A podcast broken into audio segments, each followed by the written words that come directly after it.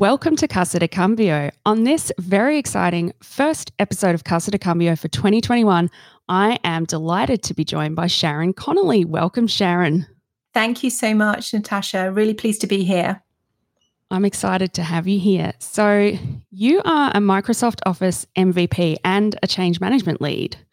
Yeah, it's actually quite a strange, um, I think that's quite a strange combination there because not, I mean, there are quite a few change managers who deal with technology releases, but I don't think that many of them are that technical themselves. Um, so yeah, it's quite a strange combination. Mm. Um, and before we get more into that, uh, one a couple of questions I ask all the guests that come on to Casa de Cambio is firstly, what are you currently reading, watching, or listening to? Oh, um, reading. I'm actually halfway through through reading. Um, I can't remember what it's called. A, a, a novel, a Jodi Picoult novel about elephants. Um, because I'm a bit, I'm a bit um, personal development booked out, so mm. I just feel that I need to take a little bit of space. And I don't, I don't actually read that much. Um, watching. Um, I'm actually, if I had to say that I was watching anything, I've been watching Ed Stafford's Survival, which is like, so he gets dropped in a, a remote island and he has to survive. Um, and for no other reason that my partner is into that. Listening to, um, I've got some really like poppy, poppy, like Spotify playlists, which I probably don't want to don't want to reveal what's in them, but very very easy listening to. So actually, not everything everything that i'm watching listening to and reading is very much escapism because i'm, I'm working really hard on my side gig and also my new role at AMP mm, mm, yeah i feel some similarities there. I'm um, all about the escapism as well. And you know for most of last year when we were in lockdown i was like yeah i just want to watch travel shows and live vicariously through my tv so i get it. And um, what is the best piece of career advice you ever received Oh, um, I never received any good career advice.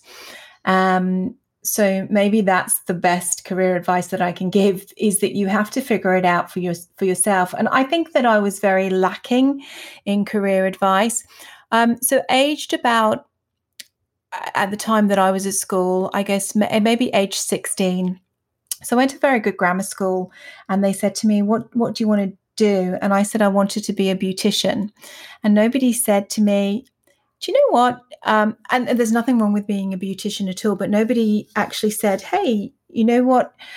Have you ever thought of going to university or have you ever thought of studying for something that was a little bit more intellectual? Or even if you wanted to be a beautician hey what would be a really great idea is to back that up with some business stuff so that you could open your own salon.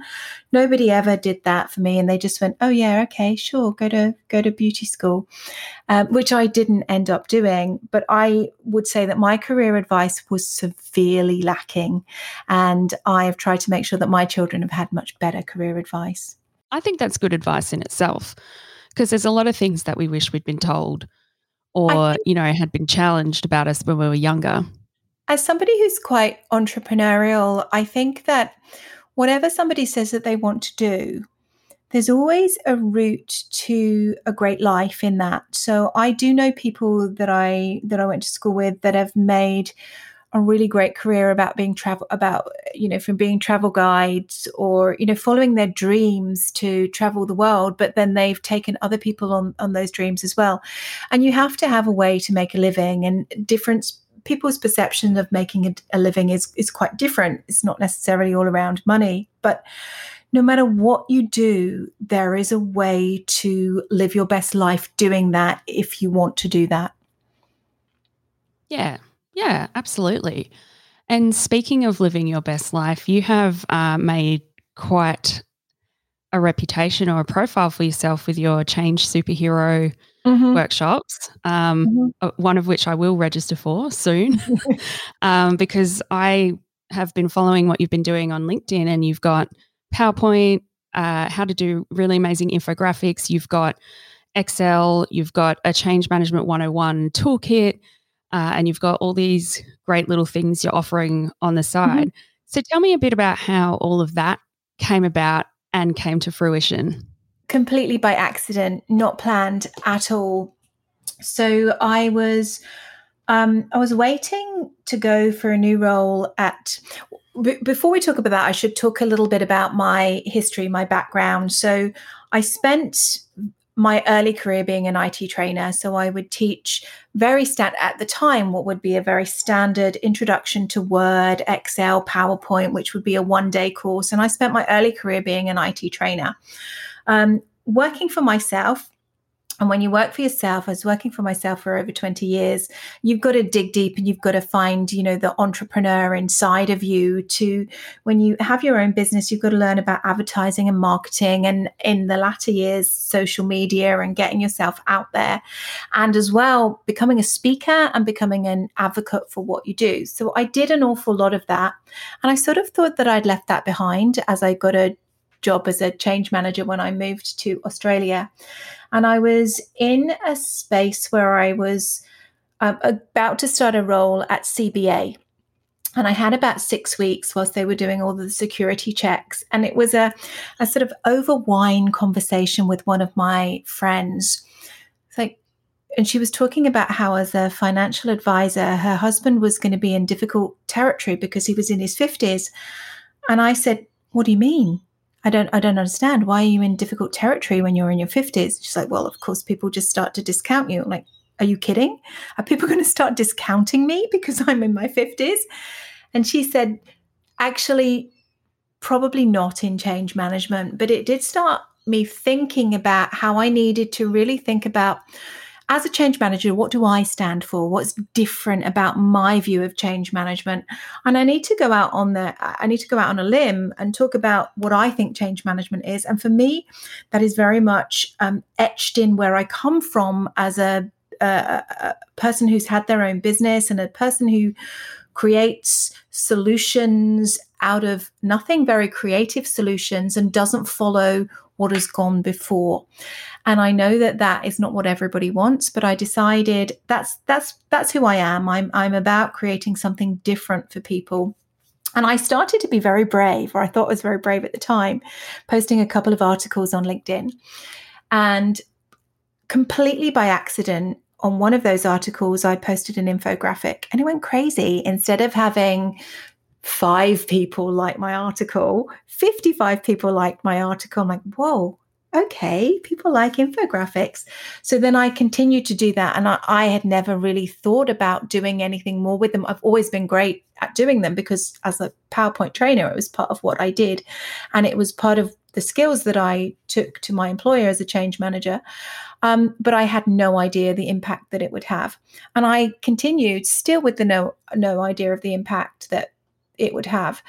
And um, people would start asking me, where do I learn to do these? And I would say, well, I'm self taught. There's nowhere that you can go. This is just basic PowerPoint stuff.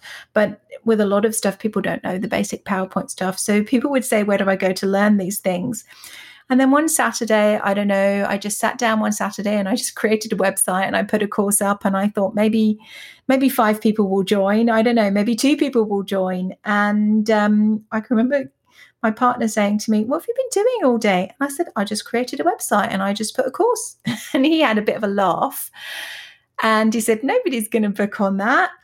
And then by the next morning, five people had booked on it. And, you know, and now, and, and we are talking about a mix of paid and free courses, but I've now had over, um, well over 2,000 people book on Change Superhero courses, which is just crazy. Oh, because I started in May last year. yeah.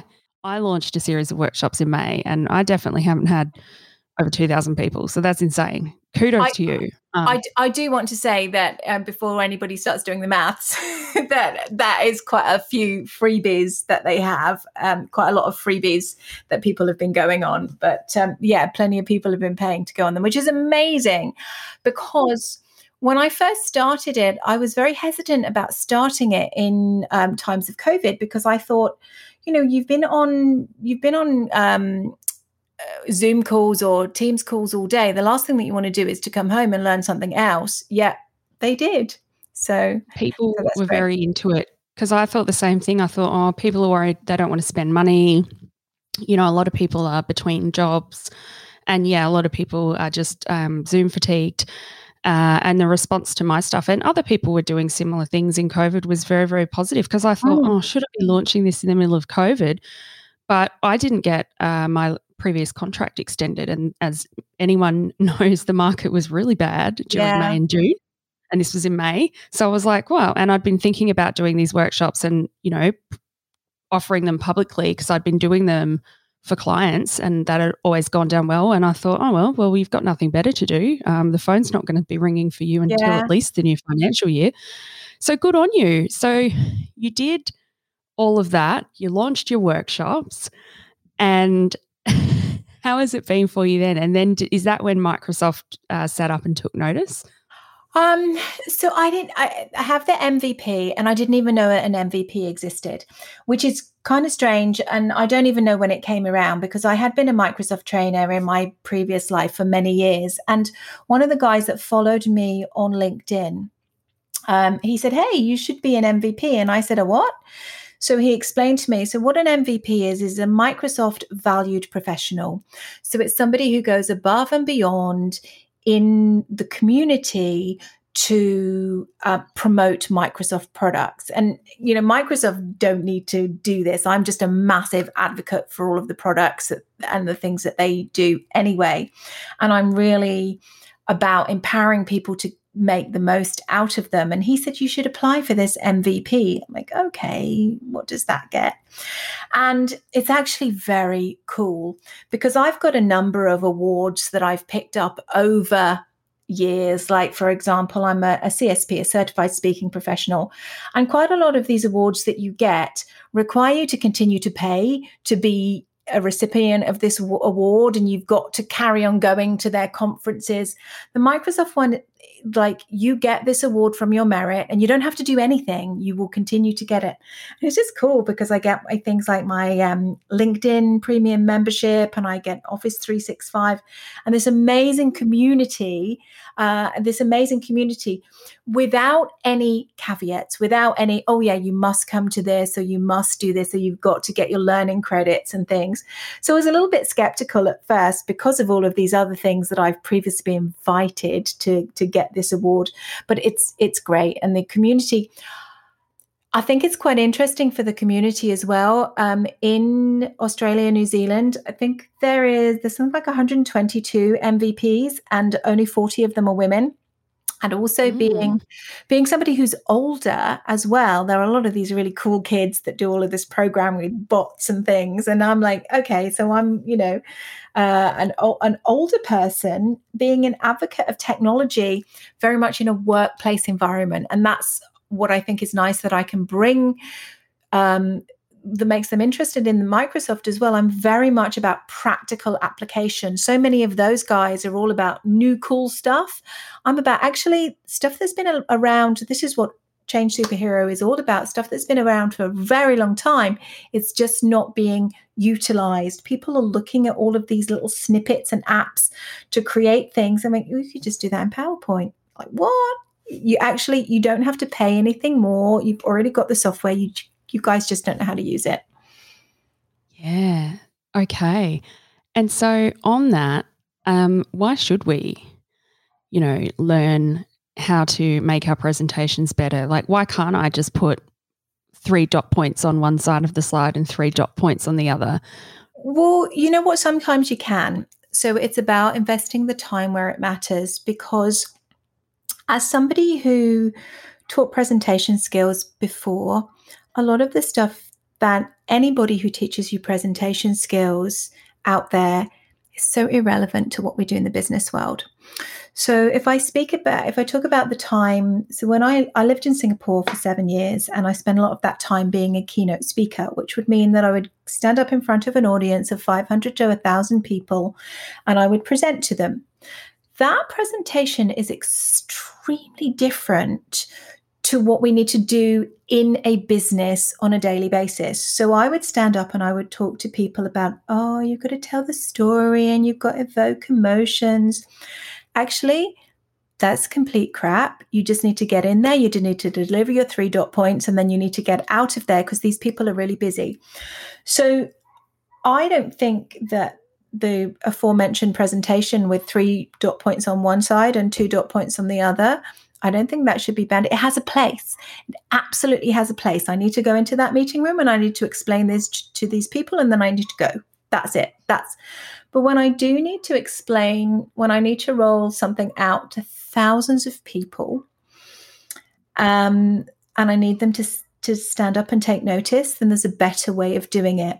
And where I the bit that I come from is that some people will have the benefit of having a communications department and a budget to go and have a graphic designer, but most of us in our change management roles do not have that. We just have to do it ourselves. And we can do a lot better than those three dot points, but we need to think about where we spend our effort. So we don't spend four hours doing something that we're going to spend two minutes on a meeting. We do spend the hours, something that goes out company wide or something that goes to a lot of people, or it goes to a very select audience. So I would spend those four hours for something that goes to a board.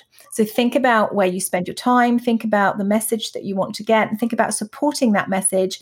And absolutely, there are still times that you just, I do, whack a title on and whack six bullet points. They shouldn't be banned. There's a there's a reason for them that you know I just need to get in there and, and talk about it really quickly. Yeah. Okay. Yeah, because that's usually my issue is time because I feel like I, I can do i am not I'm probably nowhere in the same league as you, but I do know a bit about PowerPoint. Hmm. But sometimes I just don't have the time to spend prettying something up and just go, oh, no one even cares about this except me. Um, and but on the you know the broad communications piece and things like emails and newsletters, what are some tips and hacks that anyone can use to save time when we're using these Microsoft Office programs? Because as you quite correctly pointed out, Outlook, Excel, PowerPoint, that's our bread and butter. That's what we use all day, every day.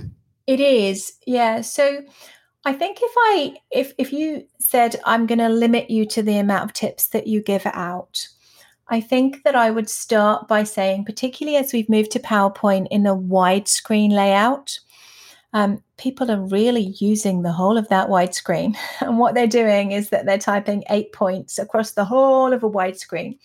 If there's one, if I could just say do one thing, split it into three columns. Okay, so if, if you do nothing else, if you do nothing else, if you have got a PowerPoint full of bullet points, can you split it into three columns of bullet points? Or even a table. Yeah. Uh table's another whole whole thing. But let's just stick with it. Let's just stick with the three. Let's just stick with the three columns. So and and that anybody who knows anything about art and anybody who knows anything about photography, that's the rule of thirds. But what we can what we should think about is that when we read our eyes on a line, it does depend on the font, but generally our eyes lose their place after they've read seven to nine words. So if you're typing across the width of a whole column and there's 30 words in there, people are going to lose interest. And what I always say to people on all of my courses, whether they're videos or Outlook or infographics, is you're competing for their time. I know myself. I'm really interested in the podcast or I'm really interested in what's going ahead, but I'm still multitasking. I'm still shopping for shoes or doing my food shopping at the same time. You have to create something that's so compelling that makes people stand up and listen. And I've had a lot of my friends who have sat on my courses as well. And they're like, Yeah, I was watching your course, but I was sort of multitasking. And then you said something, and I completely needed to pay attention because what you said was so compelling. And I knew that it was going to be so useful to me. And our challenge is to make people sit up and pay attention at those times where they really need to listen. So it's reducing the amount of information that we're giving them and then the important information that we're giving them giving it to them in a way that they can actually go whoa hang on a minute i need to look at that. Uh, kids in the background dog barking and all of that but hang on i really need to pay attention. And sometimes that is by just putting one word and one figure on a on a slide which is how much money we've saved rather than it being embedded in 10 bullet points. Great thank you that's a great tip. I love it. And I'm going to start doing that immediately. Um, so, another thing I wanted to ask you about is I think as change folk, like you mentioned, we very rarely get to uh, go to a graphic designer, you know, get a voiceover artist for our videos, mm-hmm. especially when you've got a home podcast set up. Um, and we end up doing a lot of comms work and stuff and, and using corporate branding ourselves. And as a result, we sometimes can come up against some entrenched attitudes about how information needs to be presented uh, and one that I come up against all the time is that, you know, we need to send emails and email being the preferred form of communication. And another one is the brand police saying, oh, mm-hmm. oh, you know, the logo didn't look good yeah. there, blah, blah, blah. So do you have any advice for us changes on how to? Yeah. Um, get them on your side. So I remember doing this. I was working at MLC and this had this had bitten me on the backside a number of times before because what you want to do um, we did this really well in a project that I was working on in Westpac. We did this really well. And this was sort of the wake up call for me of how great this could be. We're rolling out a project at Westpac, and one of the guys, I take no credit for it, but the instructional designer, um, he actually used a superhero. And it wasn't the same superhero that, that I have, but um, he started to brand some of the instructional design stuff with this little superhero. And it really brought home to me how people go, oh, yeah, that's the email with the superhero on it. And we were able to send people, we sent them cakes. So after they'd completed some of the stuff when they'd upgraded, we sent them cakes with this little superhero on. And it really brought home how with a sea of information that and you can imagine how much they get at westpac with a sea of information that people would say yeah i remember the superhero and um, I subsequently use lots of things other than superheroes, but you can get in trouble with the brand police. But at Westpac, we made sure that as well as having the superhero, we stayed in line with the fonts and the particular type of swoop. And I would give all of the credit to this other guy who was brilliant, Craig, who did all of this. But it was a really a good learning curve for me. And one of the things when I work moved to MLC, I knew that you could get in big trouble for using the wrong brand. So I actually went out early on and had a coffee with the branding guys. And I said, Look, I'm coming in here. They've asked me to do all this creative stuff. In particular, they've said, Can you use things like Canva? And, and I said, And I don't do that. Everything that I do is PowerPoint, but I want to know where the lines are. So at what point will I be stepping on your toes? What do I need to come and put past you? And in actual fact, it was a really good conversation because what they said was, wow, you can do PowerPoint really well. We don't do PowerPoint because they were all Mac based. So it, eh, we ended up with quite a really good relationship because they would bat people over to me and say, Can you show people how to stick to the brand on PowerPoint?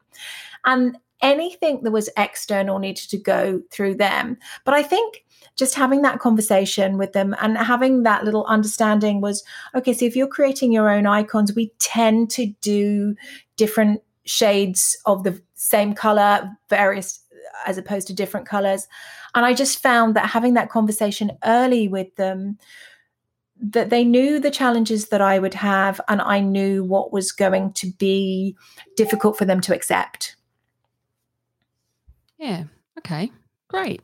Thank you. I, I d- wouldn't say that that's always going to work, but for me, just taking those branding guys out for a cup of coffee, going, "This is what I'm going to be doing let's work together.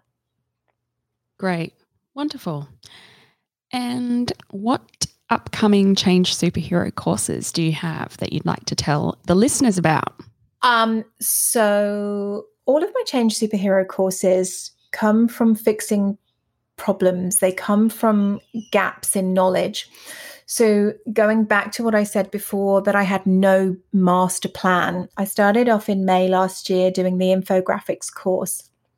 And then somebody just asked about, and, and I was taking those at MLC and I was turning them to videos. I'm like, oh, well, maybe other change managers will want to turn them into videos. And then I was also taking my content and turning them into email messages because, and all of the courses come from fixing a problem. So when I was at Westpac, we were creating these great, or I was creating these great infographics. And then my change director said, we figured out that most people look at these infographics on their phones. So, what's happening is that they're needing to stretch it out, and it's really not conducive to what, you know, is there a way that we can do it differently? Well, sure, we can pop our infographic information into emails and we can make it easy for them to consume them there. Similarly, with the um, the next one that I did, which was Bullets to Brilliance, people would come on the infographics course, and I would always talk to people about how was it, where do you need help, and they say it was great, but I still find myself looking at a blank piece of paper and I don't know what to do. So this is where the next one was. Okay, I'm now going to show you how I take it to pieces and how I take a 20 page I take a 20 page business scope document and then I put that into my change pack. So that was the bullets to brilliance. SharePoint, single source of truth. That's something that we all need to do. We we think that um, SharePoint is just to store documents. It's not. It's a welcome mat to our project. It's it's a mini website. So I'm really interested in and very excited doing that one. Change Management 101 that went last week or two weeks ago. That was really great. Um, and the new one that's coming up again as a as a people saying me helping people with it is surveys. So when I've been asked to help people with surveys, I'm looking at the questions. They're asking the wrong questions. They're asking mm-hmm. the wrong questions so that they're and not they're asking them in the wrong way.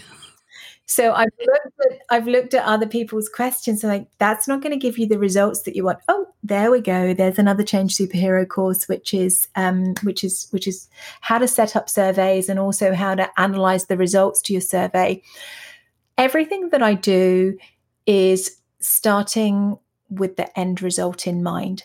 Depending on where you are in change management, either you or your boss or your boss's boss will be presenting the outcome of your change activity to the board or to the steerco to prove that you have done a good job. So everything that I do is based on what is happening at that meeting.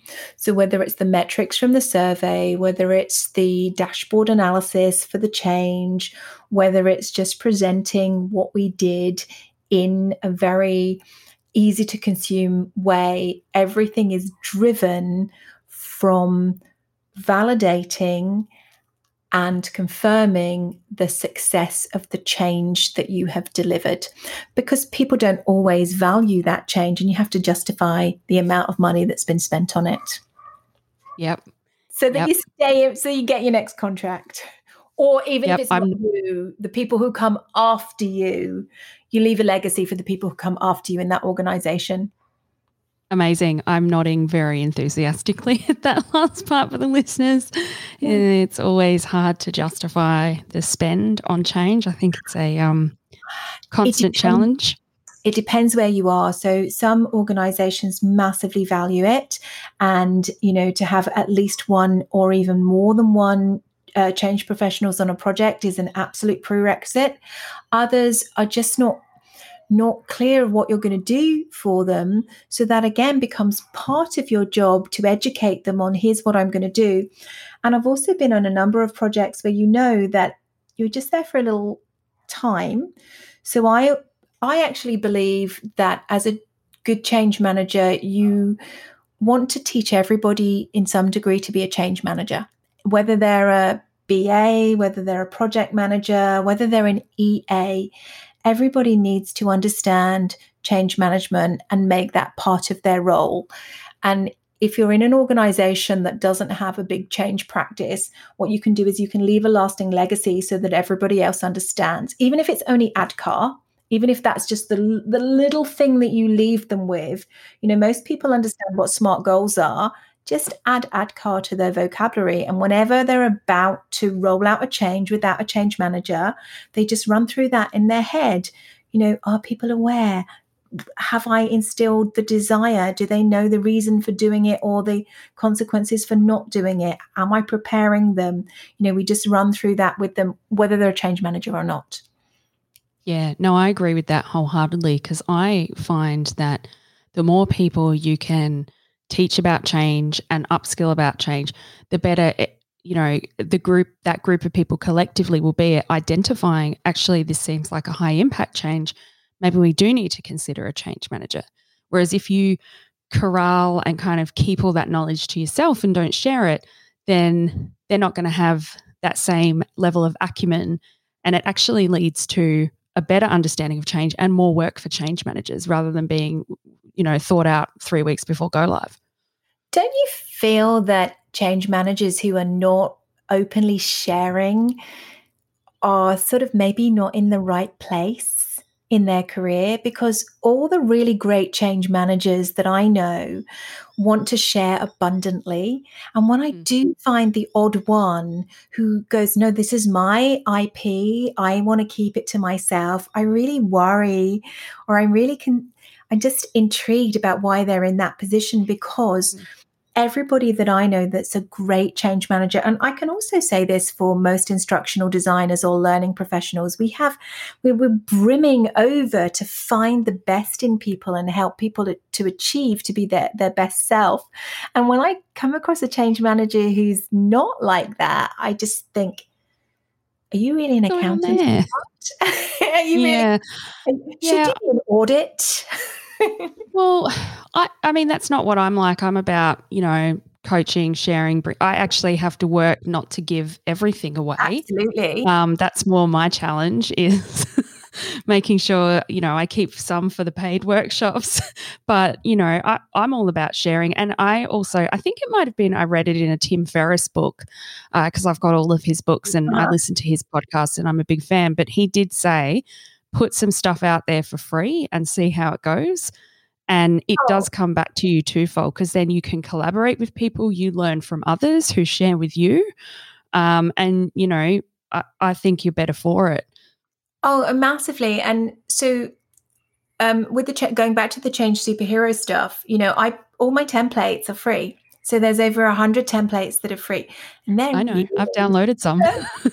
they're really good templates. And if I go right. on to um, the KPMG site, you can you can pay seven hundred dollars for fifty average ones, mm-hmm. and mine are actually really great for change managers because they are most of them. Some of them are just pretty, but most of them actually do stuff.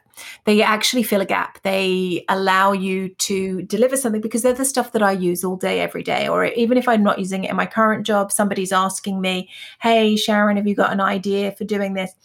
And I do give them away. And, but if you look at the testimonials page, people come back to the website and any business you have an issue with getting repeat business. So people are coming back, and even if they're coming back on a daily or a weekly basis to get those those free templates, they are coming back. They're telling their friends about them, and you have to sort of decide. I don't. I don't sell templates. I sell training and education, and the templates are a great way of engaging people. If people don't need the training and the education, then they're welcome to have the templates because I'm about making everybody uh, better and educating them. And I do a lot of free courses as well. But that's also trust. You know, that's trust because I think people think, wow, if she's giving this stuff away for free, wow, what am I going to get when I actually pay? And what you're going to get is you're going to get even even more and even when you if you try and say stop telling me stuff i'm like no i'm going to tell you more and more and more and more but that's i think coming from the again the, the, the heart of the change manager to actually feel more impassioned and enthused about getting the most out of anybody above what we're doing for ourselves. It's about going the extra mile to get the best out of other people. And that's, I think, intrinsically change managers. Yeah. I was actually chatting to someone last week, um, another podcast guest, and we were talking about innovation and staying current. And, you know, she was saying, God, and so many people, you know, they can't do PowerPoint. Haven't you heard of Sharon Connolly?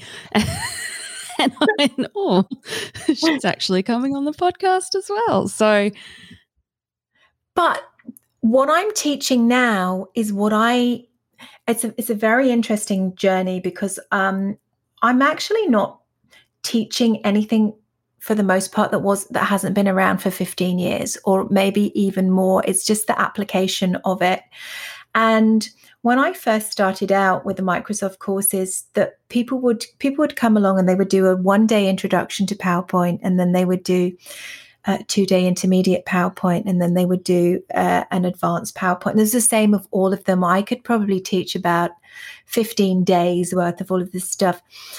It's not. It's very job specific now. So when I teach um, Excel dashboards, it's this is how guys this is how you measure your change activity there's 50 different functions that I could tell you about in Excel, most of which you're never going to use. But here are the ones that I use again and again and again to measure my change activity. So I think that as change managers and um, education professionals, what I have done is a good lesson for all of us. We need to just make it very specific to our audience to allow them to be productive and do something. And that's where my success has been. It's been to niche. And I did start to target change managers. And of course, project managers and coaches come along and they message me and they say, Oh, I see your courses are for change managers. Is it, you know, relevant to me as a somebody with my own business? Absolutely it is. But it also gives us lessons of when we deliver our change, we need to deliver that change for the most part for the people who are going to be impacted the most. And everybody else who's slightly impacted, sure, we can tailor it a little bit for them and we can say, absolutely, you're welcome to come on this workshop. But it's all about looking at where we can provide the most value. Yeah. Yeah, great. And I think you know, um, I've been in the change industry for a little while, and, and and you have as well. But just change managers and people who want to be change managers, that you know that audience in terms of your customer base has grown so much um, since I stepped into the industry, and there's all these people trying to get in. So I never really realized um, how many people are working in change at the moment, and how how many people want to get into change. Because when I started change, I didn't even know what it was until I'd already been doing it for a little while. Absolutely. I, I, had no idea. And I really wish that I had known what a change manager was. So when I was living in Singapore, so I went to Singapore um, following my husband there. So we're talking about 11 years ago. And I had a, I don't know if you know this, but I had a very different career. I was an image consultant for a while. For uh, 12 years, I ran a business as an, which interestingly is the biggest, biggest change that biggest change management that you can ever go through you know helping somebody at the core of their identity when they're having a, a, crisis of how they look and how they dress and how they package themselves talking them through that and this journey to be a new thing. So this is a this was a massive learning. And again at the time i didn't know as a change manager. But i went to singapore and um, i'd been there for about a year no actually not even a year and i'd been married for 17 years and then through various things that happened, I ended up leaving my marriage and having to, uh, I had no job, I had nowhere to live, I had no money. And all of a sudden, I just had to had to work. I had to work, which is why I went back into the sort of the IT training. I really wish that I knew that the job of change manager existed because I could have easily got a, a, job as a change manager and I could easily have earned loads of money. But I didn't even know that it existed. And it wasn't until I came to Australia and I got a job as an instructional designer. And I was on the project, I was working with change managers and like, see that thing that those guys do? That's what I do. I don't just design the training. I don't just like make the video i do everything. That's what i do. So i didn't even know that that existed and i went and i did a little bit of digging around like what the hell is a change manager? Aha! Uh-huh. change manager that is what i've been doing for the last 20 years of my life. Trainer transformation consultant whatever. But i had i have been a change manager for the whole of my life but i've only had the job title for five years. Yeah and I yeah. went along and I did the ProSci qualification because I felt like a fraud. I thought, I think I'm a change manager, but I haven't got a qualification to be a change manager. Oh. And I went all along and I got a qualification, and then that made me think, no, that was interesting that course but what i do is really change management that stuff that you've just talked about i can't do that i can't do that i can't do that in the role that you need me to do it in most of the organizations that i'm in it's some really cool stuff in there but i'm not as a contract change manager in a position to roll that out most of the time. which I, I, I hear echoed from so many people. When I did my Change Management 101 toolkit course a couple of weeks ago, there are people there saying, I'm ProSci, I'm PCI qualified, I've got an MBA in change, all of this stuff, but nobody just gives me a here's the kit, just roll it out and get going. This is what you need to do here. This is what works. Yeah, I, I have the same feedback that, yeah, you can get a certification and you can learn about all the theory and Kotter and Kurt Lewin and all of the founding fathers and what their research said. But how do I actually roll out change on a project? What do I do when a stakeholder rings me up and yell, yells at me? I think that some people th- those courses and the in-depth knowledge are fantastic. And if you were in the privileged situation where you were in an organization as a permanent employee and you were having to make some massive cultural change impacts this would be fantastic. If you were in there as a you know if you were a kpmg or a pwc in there um, with massive amounts of change then this stuff would be invaluable. But as a change contractor you go in you've got six months just deliver it just do it. And that's where you need these these, these fast toolkits. And some organizations have you know when you go to somewhere like cba they have got here is our framework this is what you deliver. Whereas other places are like, you've you've started to, where's your framework? Have you not got one? And people have gone, actually, no, because I've come from somewhere that had a framework. And I do quite a bit of coaching or just coffee catch ups with change managers who, who feel very lost. They've got all of the goods, they just don't realize that they have got it and they haven't got the time to just mm put it into a framework.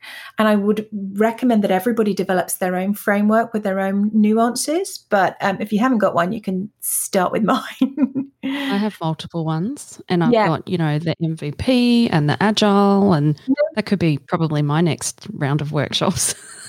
it's the MVP for change, what you need to do when you don't have time, yeah. the resources. Yeah. because that's the other thing about these big waterfall methodologies such as ProSci. It's like, well, that's lovely, but who has the time for all of that and who has the resources? I certainly don't it's not even the time and the resources. I remember going all bright eyed and bushy tailed into a new role where they had requested, they had specifically said we were interested in somebody that has ProSci. So I, you know, dusted off all of my templates and I was really excited about it.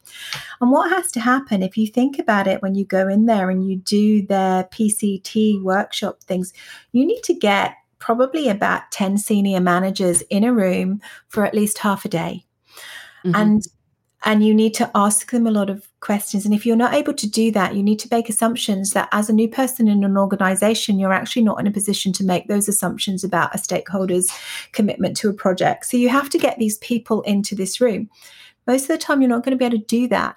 And even if you do get them into a room and you end up with a PCT score of 14, you go, okay, our project is going to fail. So, guys, I need you to work a little bit harder. I need you to dig a little bit deeper and I need you to be on this journey with me after you've had them in the room they have to come back after six weeks and you have to say let's let's do all of this again and what's the pct score now and then six weeks later now what's the PT, pct score they're just not going to do it because I, think it depends on your seniority in the role where you go in but me you're just a change manager deliver this stuff or just do it and um, asking us to all of us senior managers to come in here and talk about our commitment to the project. So we're committed. Yeah. Just do it. Yeah, I know. If I could get 10 senior managers in a room, there's mm. a lot of things I would probably need to discuss with them before their commitment to the project. I like, think, I'll go, go, a, a permanent, somebody who's in a permanent role that's embedded in the organization and has been there for a while and has built up this relationships is in a much better place to use that. Uh, and it's uh, it's a really great framework but not for your hit the ground running contract change manager that's in there for six months p- getting paid well to deliver Deli- yeah, it's all about delivery and Mm. getting runs on the board and picking off the low hanging fruit and all of that stuff. Absolutely, absolutely. And this is where, as well, I think that when you are picking off the low hanging fruit, to be able to go in and produce some pretty good infographics, to be able to do a video in PowerPoint really quickly like that, and to start getting that attractive communication that has traction out there. It's a secret weapon. Now, whether you've Mm. created them yourself or whether you've just downloaded and recolored in my templates, it is wow, that stuff is really cool. This is good. We want some more of that. Or even a podcast about Yeah. your project. That's another good one. Yeah. Yeah. I'm making a podcast at the moment, um, and it's proving to be, yeah, people actually really like it when you mix up the mediums of delivery. Um, and even though it takes, it, it takes, well, it takes more time to create a podcast with three or four of your sponsors and, Mm. and GMs and executives than it does to smash out an email, but the impact um, is so much higher. And this is again where you're talking about the podcast. If I go back to my um, early days of running my own business, you know, one of the things that you knew was, and I think that the numbers are, are even scarier now, was that people need to hear you or see you at least. Used to be seven times. I think that it's gone up to 24 times now, um, but also across different platforms. So some people will prefer to watch a video, some people will prefer to download an ebook, some people will prefer to watch a podcast. And what you have to do, if you have the time, is to actually make your content available on all of those, all of those. And people underestimate how long it takes to edit a podcast, how long it takes to edit a video. You know all of these things do take time. Now it's interesting that when people have budgets it can be it can be outsourced. So you've got places that you can go to do this but will they do it very well? Um, i don't know if natasha if you've had any um, experience of doing that. I've had experience where it just doesn't go well and you just end up doing it yourself. But i think Fixing if you find, yeah. yeah if you find great people to do that that then great. But we need to give people a variety of mediums if we can. The video the podcast the ebook the one page you know so that they consume this information in a way including coaching and having their leaders give that to them. They want to get that information in different ways however works for them. Yes. Yes. Um, and a nice infographic could be just the way to deliver that visually. and it's self-serve as well. You know if we look at the way that we need to work going forward we should be putting it out there on our sharepoint going "Okay, here's our page. Do you want to view it listen to it watch it?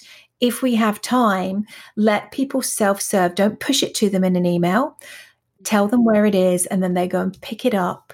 And this is going into again where um, change management goes into human-centered design. We when people say well they they won't they won't have time to go and look at it they look at insta snap gram chat or whatever whatever they're doing they look at that all day every day. We are Yeah. taking the things that they do in their normal life and bringing it into work so at amp we have workplace which is um, the it's like facebook for work. People saying they won't go and see they will. They you know when they have a reason to go to facebook every time if we give them a reason to go there they will view it. Whether you have yammer or whatever it is in your organization if you give them a compelling reason to go there which is normally seeing their friends make an ass of themselves doing some dance in a dragon suit or something like that Mhm. They Mhm. go there they will it has to you have to hook them in and then they will go and consume that information rather than having it pushed at them Correct. Correct. And you have to make it have some value to them. Um, like you said, make it social, all of that stuff. Yeah. Um, and that's so interesting in COVID, isn't it? It's so interesting how lots of the barriers have broken down and you know you're on a, a, a, team's call where there's dogs and kids and stuff in the background and so much of our so much of our home life has come into our calls that i one of the things i'm being asked to do at the moment at amp is to make sure that we don't lose some of the really great learnings and shifts that we have made in terms of having a trust based um, way the ways of working around trust so it's not like you, you don't need to be there between nine and five we trust you to do the work whether you do that at nine o'clock at night um, because you've got other demands like kids and things, or maybe it's just more convenient for you to have a hair appointment at three o'clock in the afternoon because you like to work at nine o'clock at night. And I really like the way that that has shifted. And certainly, one of the things that I'm trying to do in AMP is to make sure that we don't lose that trust and work life balance and that we we look at the good stuff that we've had and we continue with that going forward. Wonderful. So, for everyone listening, www.changesuperhero.com.au, you can get a whole bunch of free templates as Over well as hundreds of free templates, yeah. free templates, and they're great. And you can also register for one of Sharon's amazing courses. I will be attending several this year. Just got to line them up with my schedule. yeah, no, everybody says that. Everybody says that. And but if you if they don't line up with your schedule, if they don't line up with your schedule, you can always just get a video. So all of them are available. If you register for one and you can't make it, then we send you the video and you can just watch that in your own time. And anybody who does just get the video, um, going back to what we were talking about in the you know the way that change managers are if you watch a video and you get stuck then i have one-to-one call with people and say okay let's let's let's talk through it you know um, instead of saying there you go you've had a video that's it, you're done. Brilliant. Thank you so much, Sharon. It's been an absolute pleasure having you on the podcast. I just really enjoy chatting to change managers anyway. I think that um, it's always so enlightening having change chats. So thank you. I've really enjoyed it. No, I've learned a lot. Thank you. And once again, for the listeners, www.changesuperhero.com.au. Get on it.